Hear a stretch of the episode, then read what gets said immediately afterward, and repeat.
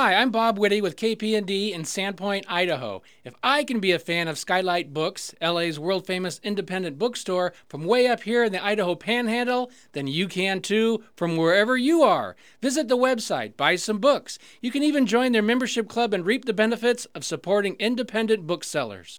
Thanks.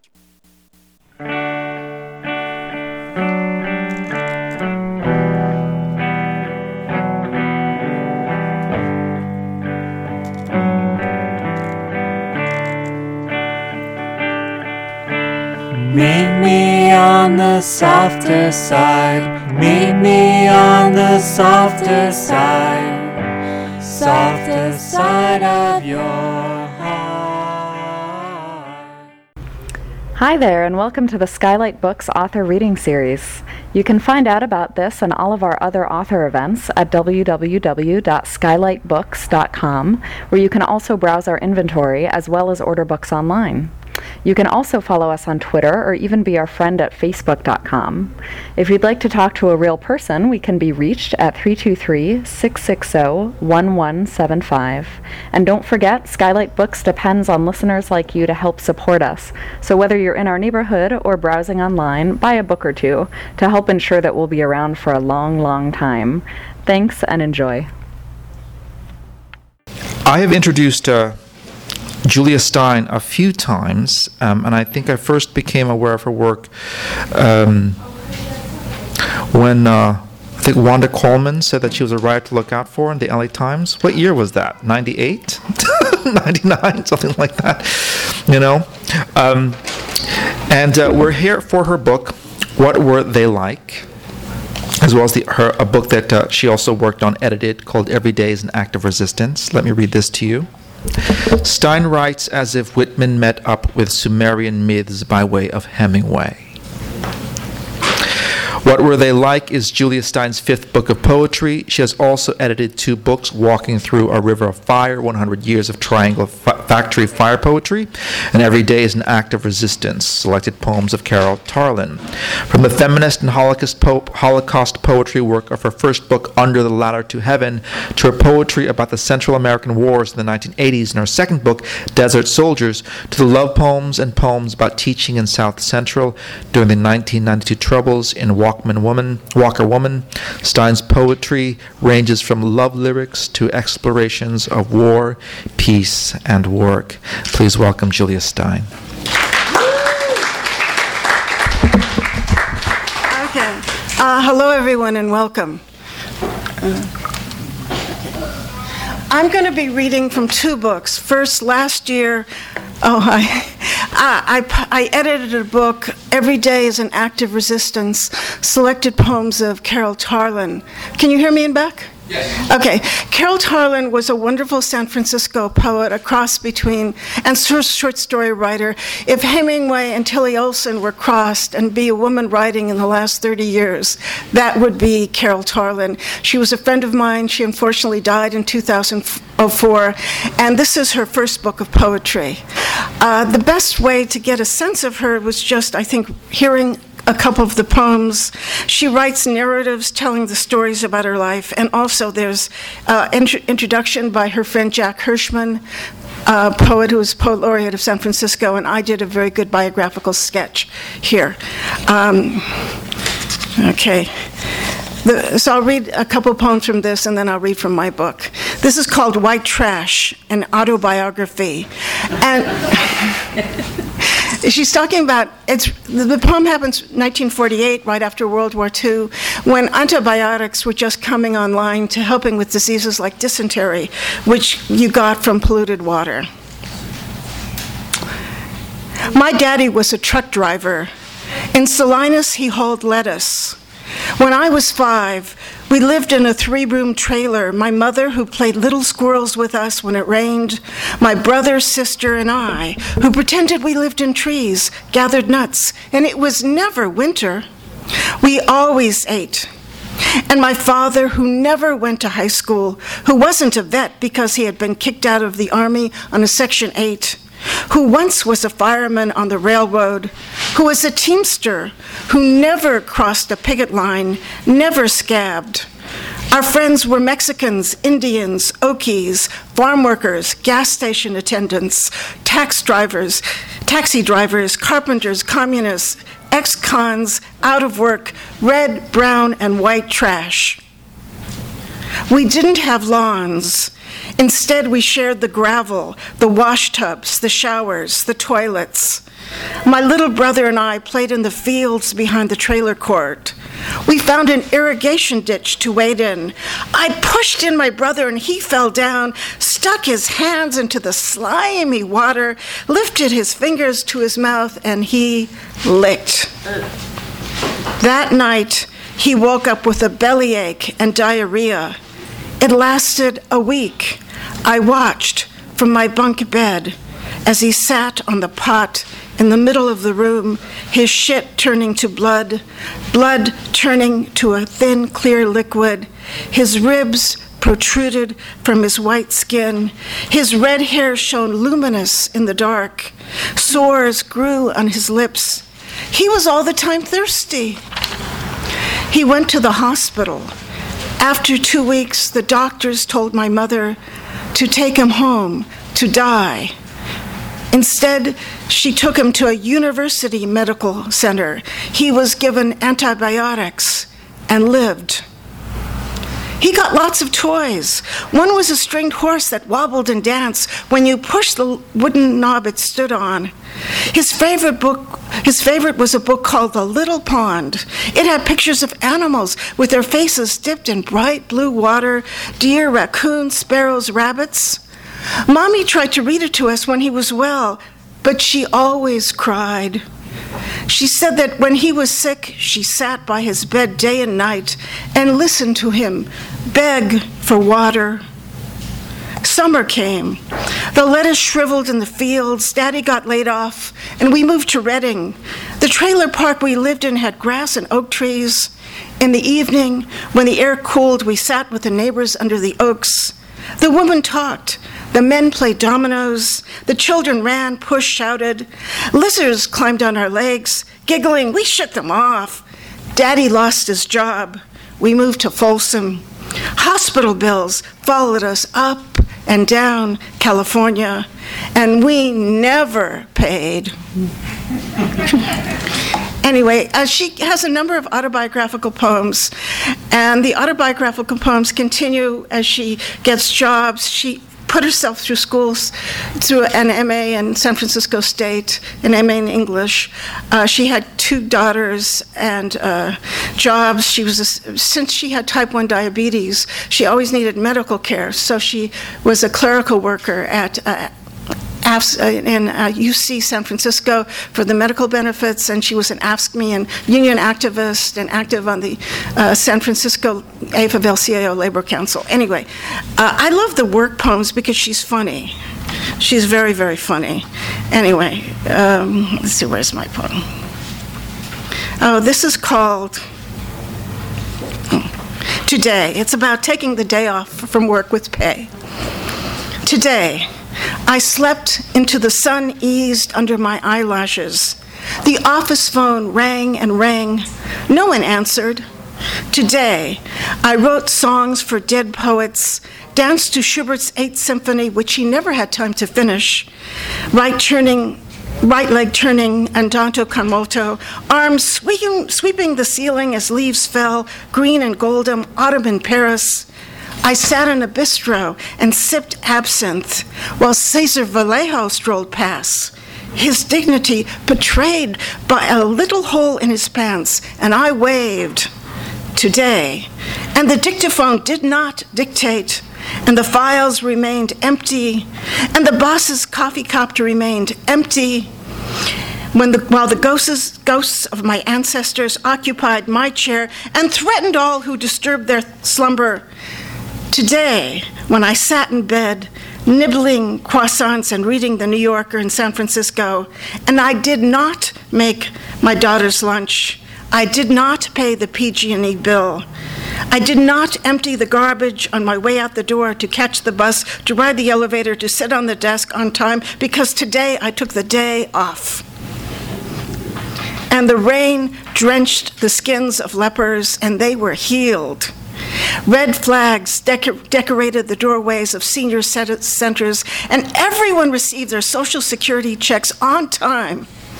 And I walked the streets at 10 a.m. in the morning, praised the sun in his holiness, led a revolution, painted my toenails purple, meditated in solitude today, on this day when I took, with pay, the day off. okay.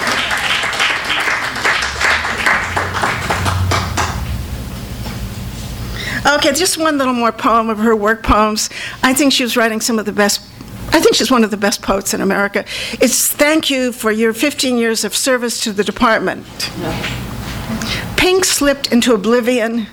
The supervisor kindly grants me permission to use the office laser printer to update my resume. Under skills, I list my abilities, my liabilities, age, attitude, little software knowledge, lack of hard drive. With clarity as searing as sun glare on water, I write this poem on the last day on company time. Okay, this is Carol Tarlin. Uh, she has, this is her first book. She died in 2004. Uh, buy this book and you can help get her next work. There's 500 other pages of poetry and short stories I'd like to get out in subsequent books. Anyway, that's Carol Tarlin. Now on to my book. Um, this is my book, What Were They Like? The cover is by the great, uh, wonderful artist J. Michael Walker, who's here. Thank you, Michael. Okay. Okay, thank you.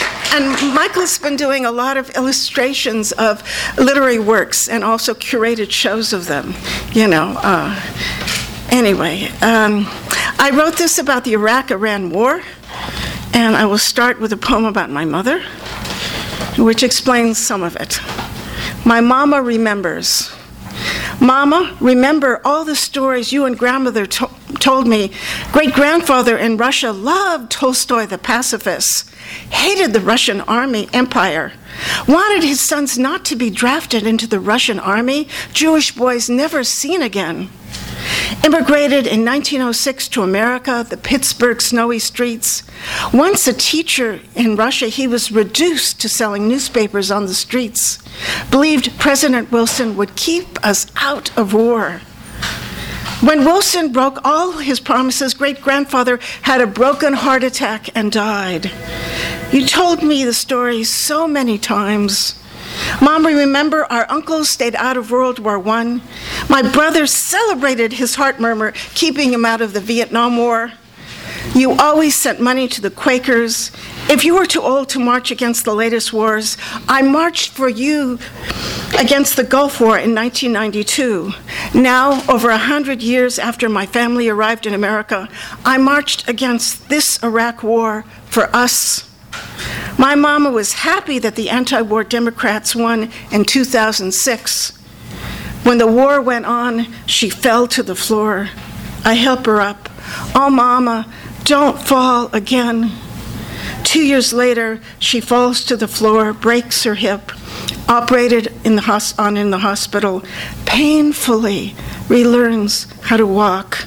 Oh, Mama, remember. And she does. And she wants to send money to stop the war. Okay. Uh, that's my mother. Um, okay. Uh, when I was in college at Berkeley and UCLA, I studied medieval Islamic history. So I had a, I, I did a paper at UCLA on scientific achievements of is, medieval Islam and and achievements in technology. So I, you know, I, I decided that as the war sort of crumbles Baghdad, I would build it up in poetry. Anyway, this poem is a true story. It's called Iraqi Poet Society. is after uh, the U.S. sort of after Saddam Hussein collapsed and U.S. conquered the country, a lot of some Iraqis really were, had some ideas of rebuilding the country. Iraqi Poet Society. That day, Abdullah al Baghdadi watched the huge statue of the tyrant Saddam knocked down, falling on its back, a rope around its neck. He dreamed of an Iraqi poet society, searched for all the last poets in Baghdad, sent letters, taxis, and messengers across the city looking for the hiding poets, the suffocated poets, the lost poets, the banned poets, the poets who had spent three decades like the walking dead. He had dreams. The suffocated poets would have air to breathe. The hiding poets would walk the streets. The lost poets would be found at the new poetry headquarters in Baghdad. The, bad, the banned poets would now meet weekly for readings and publish in a monthly magazine. The poets who had been the walking dead would resurrect to invite Westerners to come to Baghdad to read and to meet Iraqi poets now reborn. In the first few months, when the poets resurrected and sent al Baghdadi messages, his dreams grew that poems would erase all the roadside bombs, the concrete blast barriers, the blown up cars, poems to rebuild his country verse by verse, poems to erase the scars of the tyrant's torture, stanzas to heal the broken human hearts, verses to shore up the economy. They found a building by the Tigris. Iraqi poets now were breathing poems again for a few days, a few weeks, a few months. Poems sprouted and grew like a huge bush spreading out over the building, a virtual forest explosion of poems marching up and down the Baghdad streets. Still, al Baghdadi held on to his.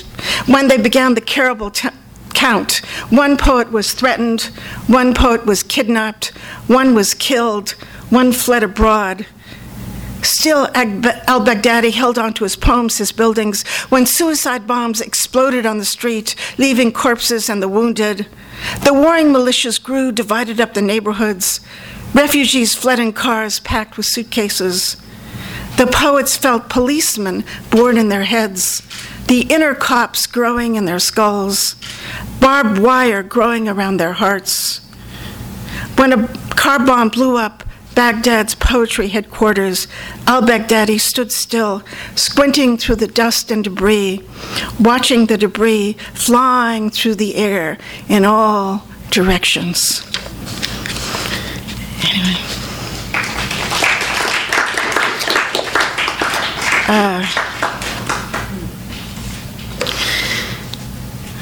I had a series of poems about uh, Abu Ghraib, uh, but I wanted to read a poem about one of the persons who's least known, and he's the whistleblower from Abu Ghraib. His name was Joe Darby. And when I heard about him, I realized uh, the way it was presented, these people did these terrible things, were these weirdos from West Virginia. I grew up in, I was born in Baghdad. I mean, I'm not Baghdad, I was born in Pittsburgh. And then, sorry, sorry. And Joe Darby was also from Western Pennsylvania. He knew all these guys, and I thought, oh my God, these are people who grew up and were born very close to where I was born, and my family was for a long time. Local boys, and etc. So this is for what uh, his friends were in the hard site taking all these photos, and they gave it to Joe Darby on a CD. I mean, they were all friends, and then CD, Joe Darby gave it to a supervisor, and that's how the world knew about it. Okay, this is what happened to Joe Darby. He can't go home again to the Green Hills. Joe Darby's home was in the green hills of western Pennsylvania, not far from where I was born. Back home, his army buddies he turned in lived just down the road.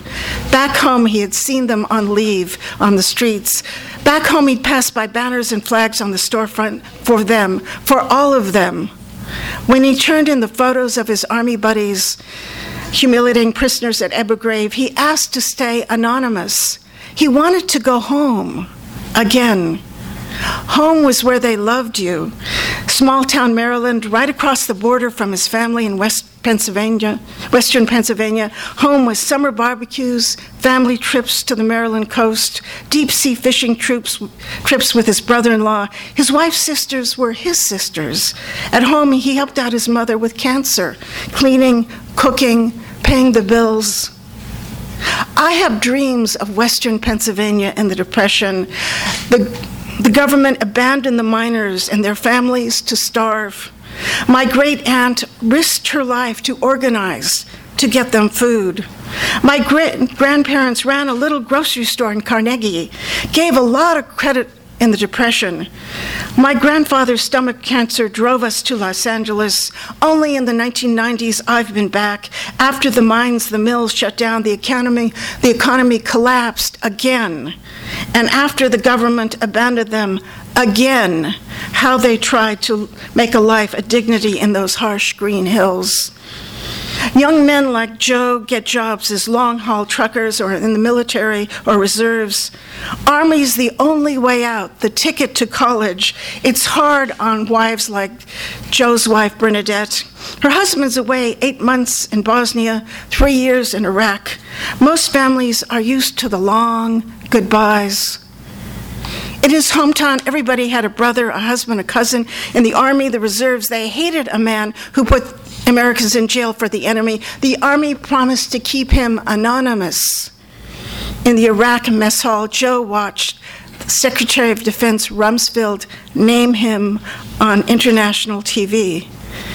At his wife's house, the phone never stopped ringing. Reporters and TV crews swarmed like sharks in the front lawn. His wife fled to her sister's home. At the gas station, a man said Joe had a bullseye on his forehead. In his hometown, his parents, friends, his grandparents, friends held a candlelight vigil in the pouring rain for the soldiers accused of torture at Abu Ghraib. The Army gave him emergency leave. At the airport, he hugged his wife Bernadette, said he wanted to go home. The Army said anyone could shoot into his house on the roadway, said he could never go home again.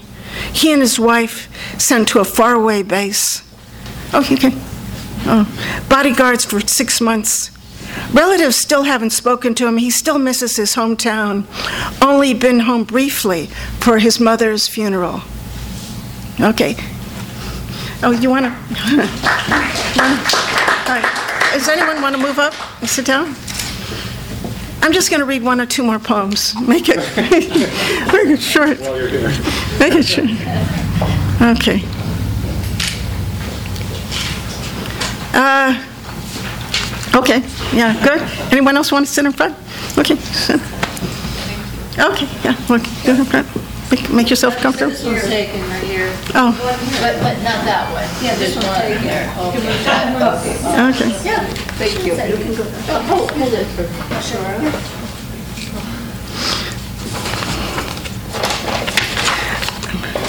Um, I wrote a, a couple one about Afghanistan, and that uh, Afghanistan and that area. Um, the poem is about someone you may have heard of, Malalai Joya.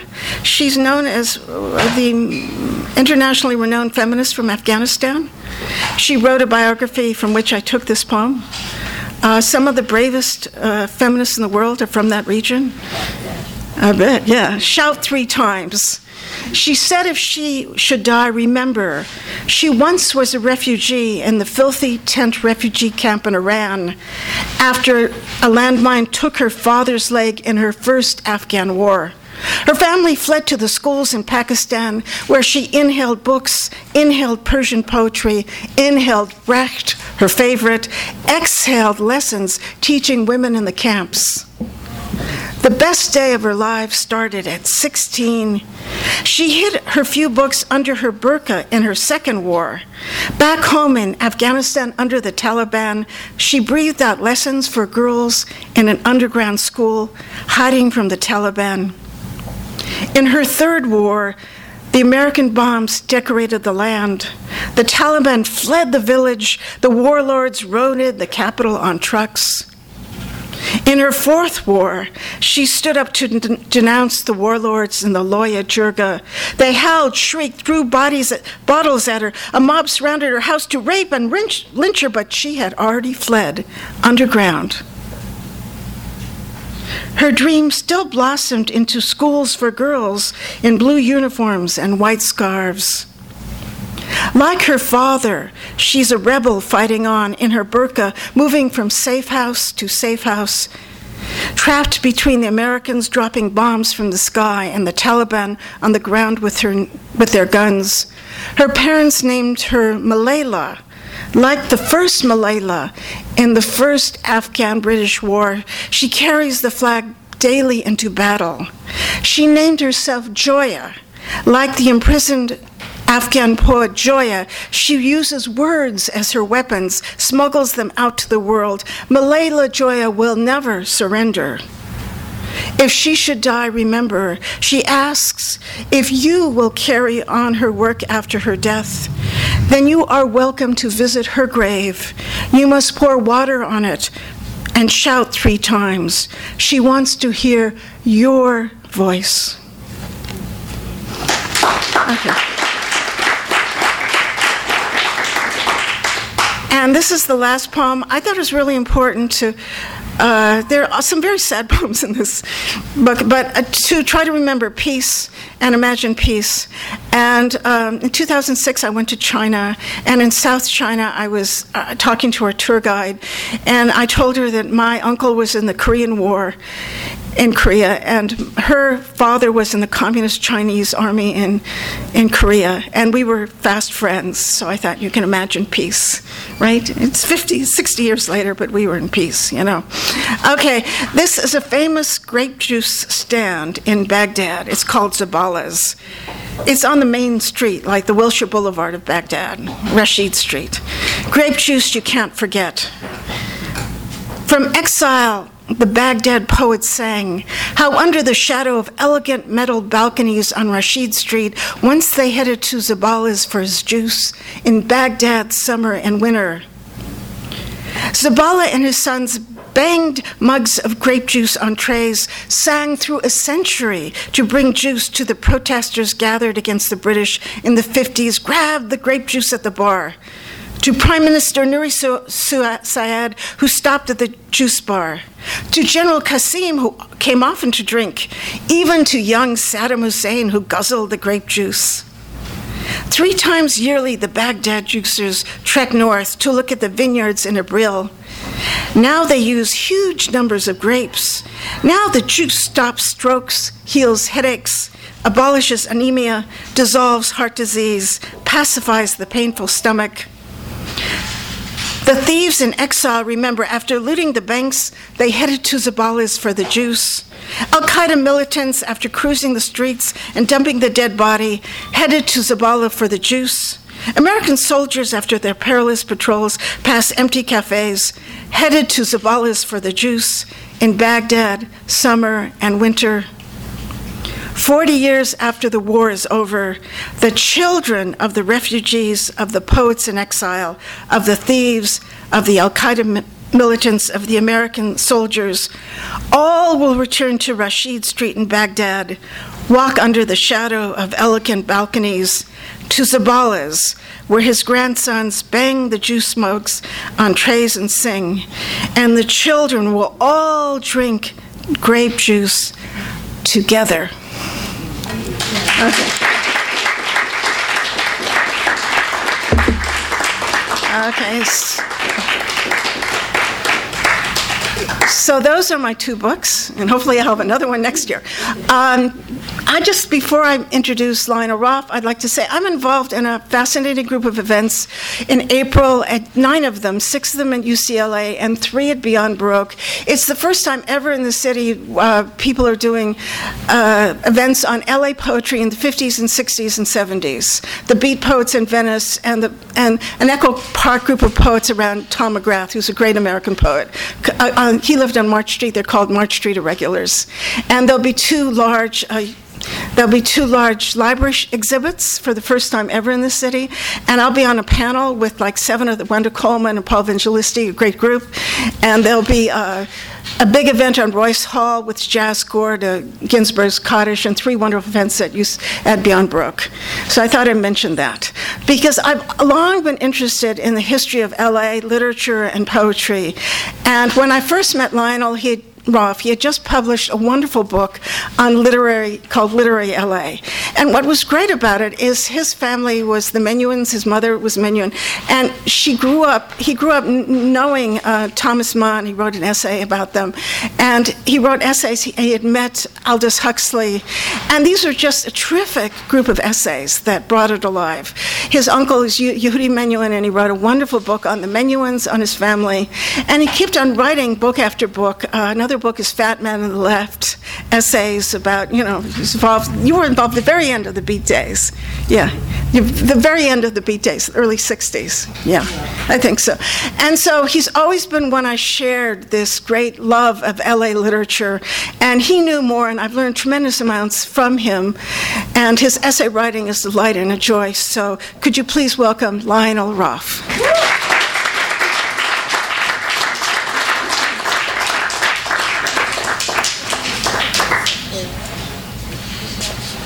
Actually, Julie's poetry sounded so mature and dealing with the real world. I'm going to read you the first chapter of my book, which is about innocence and adolescence and infantile things that we all live through. So I hope you don't drive me from a room. A little closer to the microphone. All right. This is from my new book, The Misadventures of Ari Mendelsohn a mostly true memoir of California journalism. Can you hear me? How losing his virginity made Ari realize just how odd Ellie really was. Ari Mendelsohn's misadventures began not so innocently in the early 1950s in Los Angeles when he was about 10 years old. Other than the many memories he had uh, of a school chum named Diana, his fondest memories from Westwood Elementary School were about Groucho Marx coming every afternoon to pick up his granddaughter. All the students would gather around him, invariably Ari was one of them. The great comedian impressed him even more in person than on the silver screen. The argument could be made that Ari was a child of Hollywood, and appropriately enough, his sex life began early but clumsily with Diana, who knew as little as he. Both of them had been in that grasp of a mysterious life force that compelled them to do strange things, such as going to the shed in the backyard next to the incinerator where Ari's family burned its trash. For the first few times, they each removed an article of clothing. Then they did, they did not know what they did or why they did or what they were going to do next.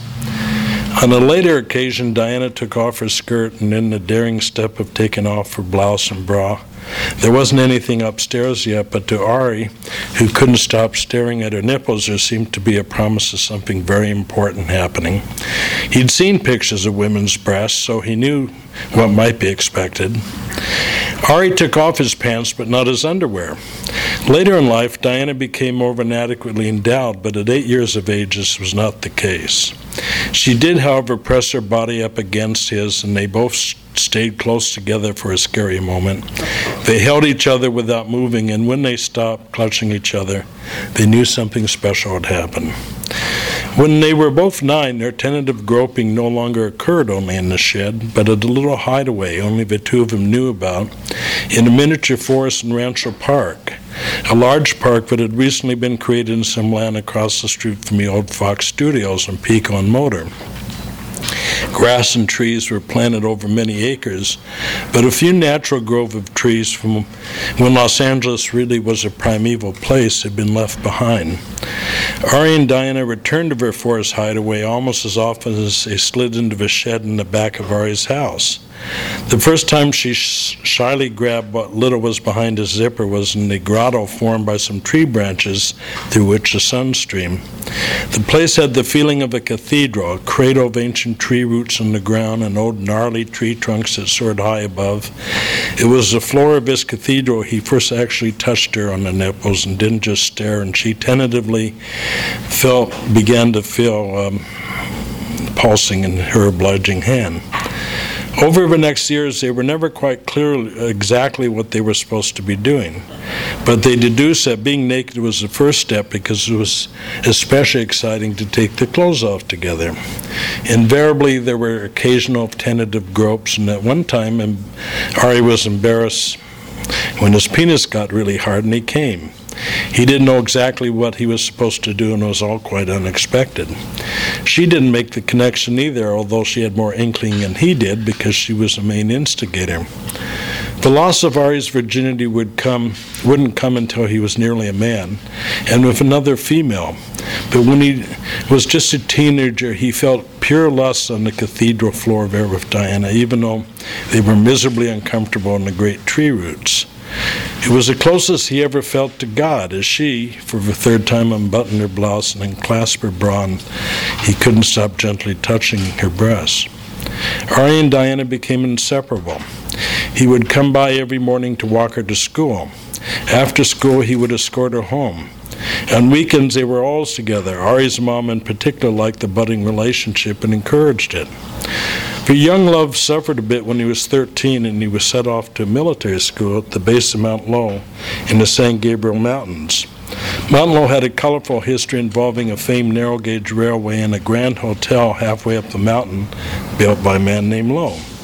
The school was called Mount Lowe Military Academy. There was a stark beauty to the place. The alluvial landfill at the base of a mountain range had vegetation that had been planted on it some years before, so there were lots of trees and brush. But despite the flora and fauna, the overriding sense of the place was being underneath a terrifying, desolate, gothic, enormous geological protuberance jutting out of nowhere. Away from home for the first time, he looked forward to the evenings when he would get into bed and imagine Diana was with him. Just before he went to sleep, Ari was always saving her from some unimaginable catastrophe. He clutched her tightly so she didn't fall down the cliff, uh, or as he often did, to save her from some terrible monster. He still hadn't quite figured out what he was supposed to touch or not touch, but even at age, Ari decided that, deducted that breasts were an important part of a woman's anatomy. The students at Mount Lowe Military Academy were all males. They slept on cots in a big green dormitory. The captain, he had some sort of prosaic American name, but Ari remembered only as the captain, was the supreme authority of a place, especially for an unlucky few once the lights went out. He was an ancient 16 year old and had an unsettling kind of roly poly and smooth faced despotism in everything he did. Everyone was afraid of him, but Ari wasn't quite sure why. The captain never accosted him, although he learned that others had been attacked in some unspecified manner, but they didn't talk about what exactly had happened. He was confusing to him. I knew that strange, mysterious attraction to Diana had to do with the fact that he was male and she was female. He did not grasp males being fascinated by males in that way. Males were dirty and sweaty and unattractive, not particularly graceful exciting or intelligent. But the captain apparently found other males interesting, and he forced his way upon several of the other boys in the barracks after the lights went out. Ari wasn't sure exactly uh, what he did or any more than he knew what was expected of him with Diana. One day, everyone was called to the parade field, and in a big full dress ceremony of some type, the captain was stripped of his rank and chest full of medals he carried on his uniform. As far as Ari knew, he disappeared from the face of the earth. The whole experience drove Ari ever more into the fantasies that accompanied him to bed each night. Everything about the school was depressing. The fact that the captain had forced himself on some of the boys at night especially affected him. He was constantly regarded as weird by the other students because he loved classical music and read books.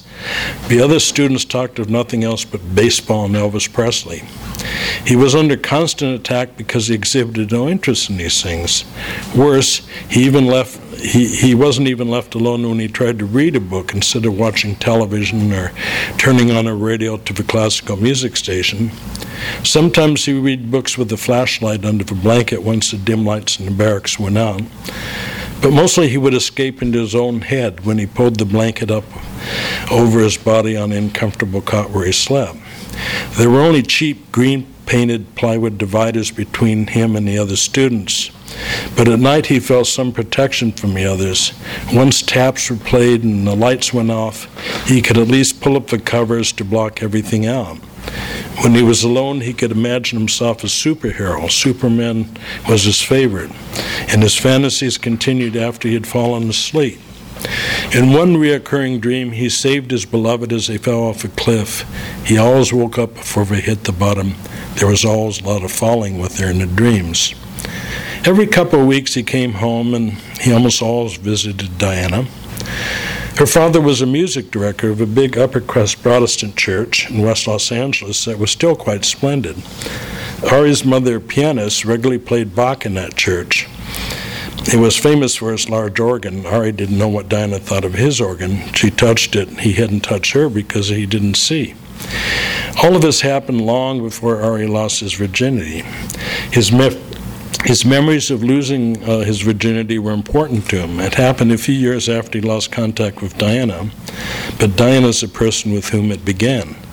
When they both became teenagers, they met once again and only briefly. It was a fleeting moment, and the magic was no longer there. He discovered his next love interest when he turned 16. He was still in high school when he discovered Marxism. He began visiting Dorothy Healey in her home, who was head of a Communist Party of Southern California. She was middle aged, but she seemed so young and so sexy. He discovered socialism as a result of reading Jack London and Upton Sinclair. He had many philosophical and political questions, and she always seemed to have good answers to these. And she frequently suggested other books for him to read. Thus, he was introduced to Howard Fast, Herbert Aptheker, W.B. Du Bois, and with caveats, John Steinbeck and Sinclair Lewis. She always had tasty food to eat in an icebox. He would visit her for hours. She had the answers to all the great philosophical quandaries that belied, bedeviled him, and talked about men and women of considerable wisdom as well. It was obvious that she was not going to be a teacher in these matters. Sad to say, his hunt for love would continue elsewhere. In the early 60s, he became a student at Los Angeles City College, and mostly he burrowed in his dreary brick apartment building, reading a lot of Dostoevsky and such, and thinking about the coming American Revolution that everybody was convinced would, was inevitable. Somehow, revolution and getting laid were invariably linked. After a while, even the revolution was dimming in importance compared with the pain he was feeling. It was driving him crazy. He couldn't think of anything else. He used to, quote, talk philosophy for hours, but now he talked only of one thing. It was driving his friends crazy. He had two friends in particular, a couple in their 20s, who had taken him under their wing. He was pretty certain a woman would have introducing, and their husband was an easy, friendly sort who might have given his permission, but instead she chose another route. She began to talk to him about what he needed to do to get laid.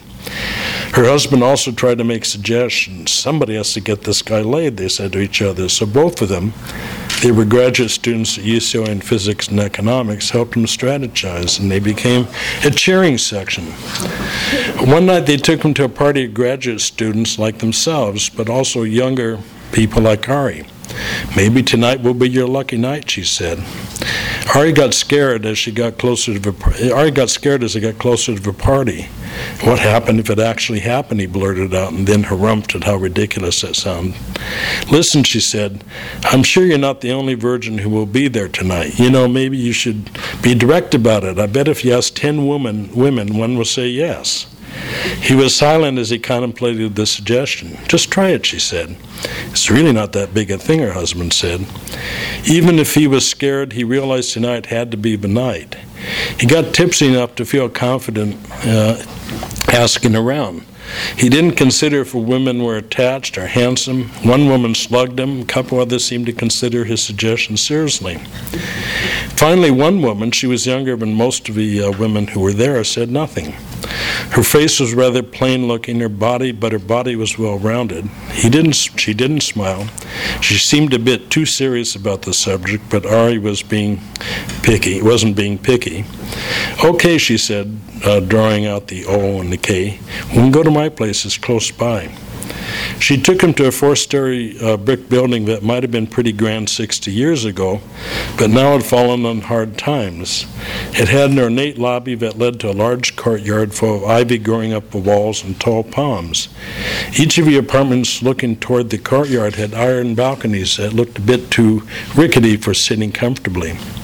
Her apartment was one room and it didn't face out onto a courtyard, it faced another building. Like the dormitory Mount Lowell was painted green. A single bulb without a cover hung from a peeling, buckling ceiling. There was a sagging bed in the corner. As the woman undressed, she told him she was not technically a virgin because although she had done it with several guys, she had never had an orgasm. Thus, her virginal status was quite intact. She said she had never been satisfactorily pen- penetrated and could never regard herself as a woman until she had been. He didn't mention to her that he was a certified bona fide teenage virgin too, who had never been this far with a woman. But he did mention to her that he was a bona fide revolutionary who happened to be fascinated by huge breasts.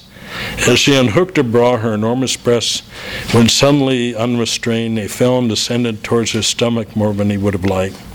That night he felt those great pillows of flesh, tipped with enormous rippling nipples squashing, squishing up underneath him. Are you a virgin? she asked him.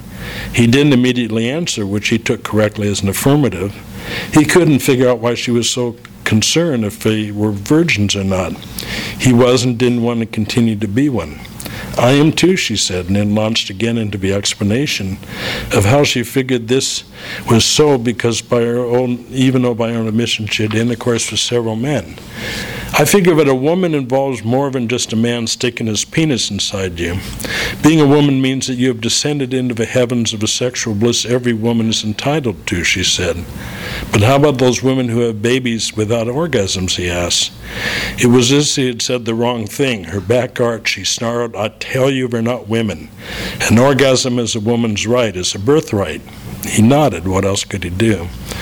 But he was a little uncomfortable with their seeming assumption that he would be blamed if he didn't find her political demand and birthright that night.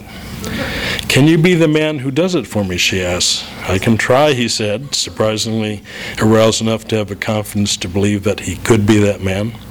She said she would be very thankful to the man able to make her vagina throb and her soul scream with the great prick. She used those exact words, which Ari thought were quaint. Ari apparently was the right man for the right job. After quickly coming twice, he went on for an hour.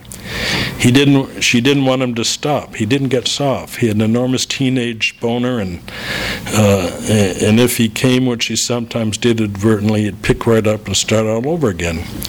Several times she was about to come. Ah, oh, she said, just a little longer, a little harder. He agreed, but he couldn't stop the inevitable explosion.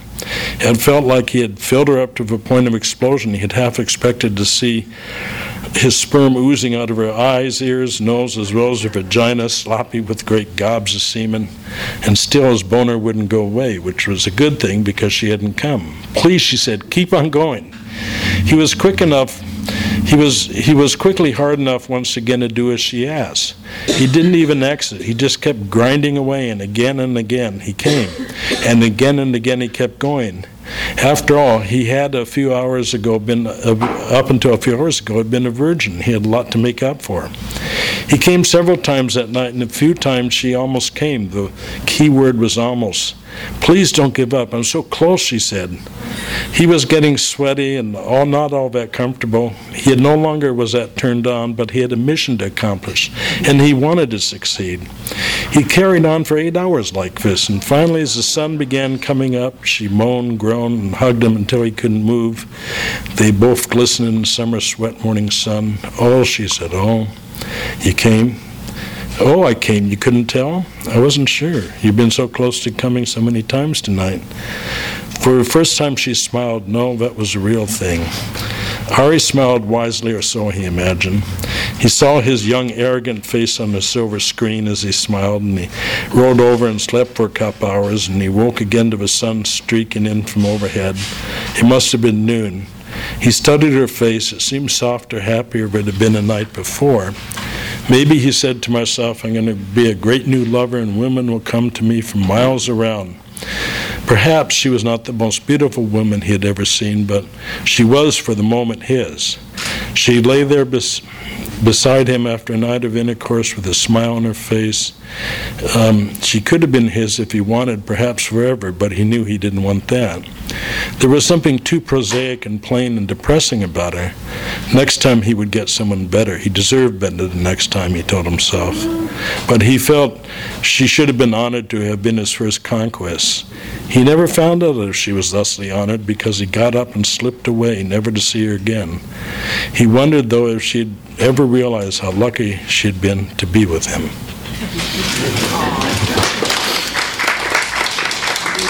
That's the rest of his story is more prosaic. It's about politics and philosophy, with a few interludes. And he went. You want to ask me a question? or- So that was the first chapter? Yeah.